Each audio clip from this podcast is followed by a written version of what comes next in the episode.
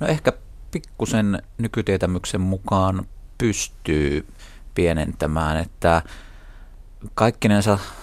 tietämys tästä liikunnan ja vastustuskyvyn yhteydestä, niin se on jossain määrin ehkä vähän ristiriitasta, eikä missään tapauksessa ei tiedetä ihan kauhean tarkkaan sitä yhteyttä, mutta nykykäsitys on, että sillä tavalla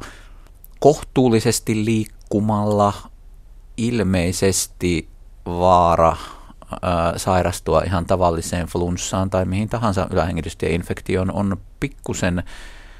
matalampi verrattuna täysin liikkumattomiin, mutta se mikä on mielenkiintoista, että tämä yhteys on sillä tavalla J-muotoinen, että toisaalta sitten taas jos oikein paljon liikkuu, että kun puhutaan niin kuin sitten kilpa- ja huippuurheilijoista, niin heillä taas se riski on sitten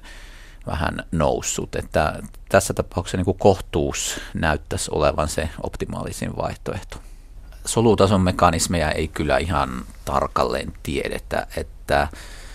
semmoisia hajanaisia havaintoja solubiologian puolelta on, että liikunta pikkasen voisi ehkä näiden vastustuskykyjärjestelmän keskeisten solujen kun toimintakykyä ja kuntoa parantaa, mutta niin kuin sanoin, niin ihan ne tar- tarkat mekanismit on kyllä vielä hämärän peitossa. Se pitää muistaa että tietysti se ihan flunssaan sairastumisen riski eh, on vähän eri asia kuin se, sitten se, että kuinka paljon ne oireet haittaa. Että jos on hyväkuntoinen eh, ihminen, niin sitten tämmöinen tavallinen ylähengitystieinfektiokaan, niin se ei välttämättä sitten niin paljon kuitenkaan sitä toimintakykyä rapista verrattuna sit siihen, että jos lähtiessä on jo huono toimintakyky ja huonompi kunto. Kyllä nyt varmaankin kohtuullisen oikeassa on, jos sanoo, että tämmöinen normaali, normaalit liikuntasuositukset tällaisen terveysliikunnan osalta pätee myöskin tähän, että, että se 2,5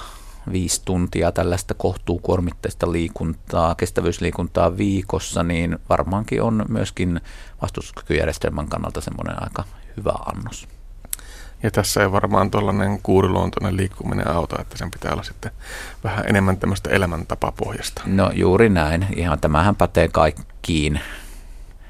liikunnan aiheuttamiin positiivisiin vaikutuksiin elimistössä, että, että satunnaisina kuureina sitä positiivista efektiä ei saada aikaiseksi. Että kyllä se vaatii sitä, että se liikkumisen pitää olla sit se säännöllisesti jatkuva elämäntapa.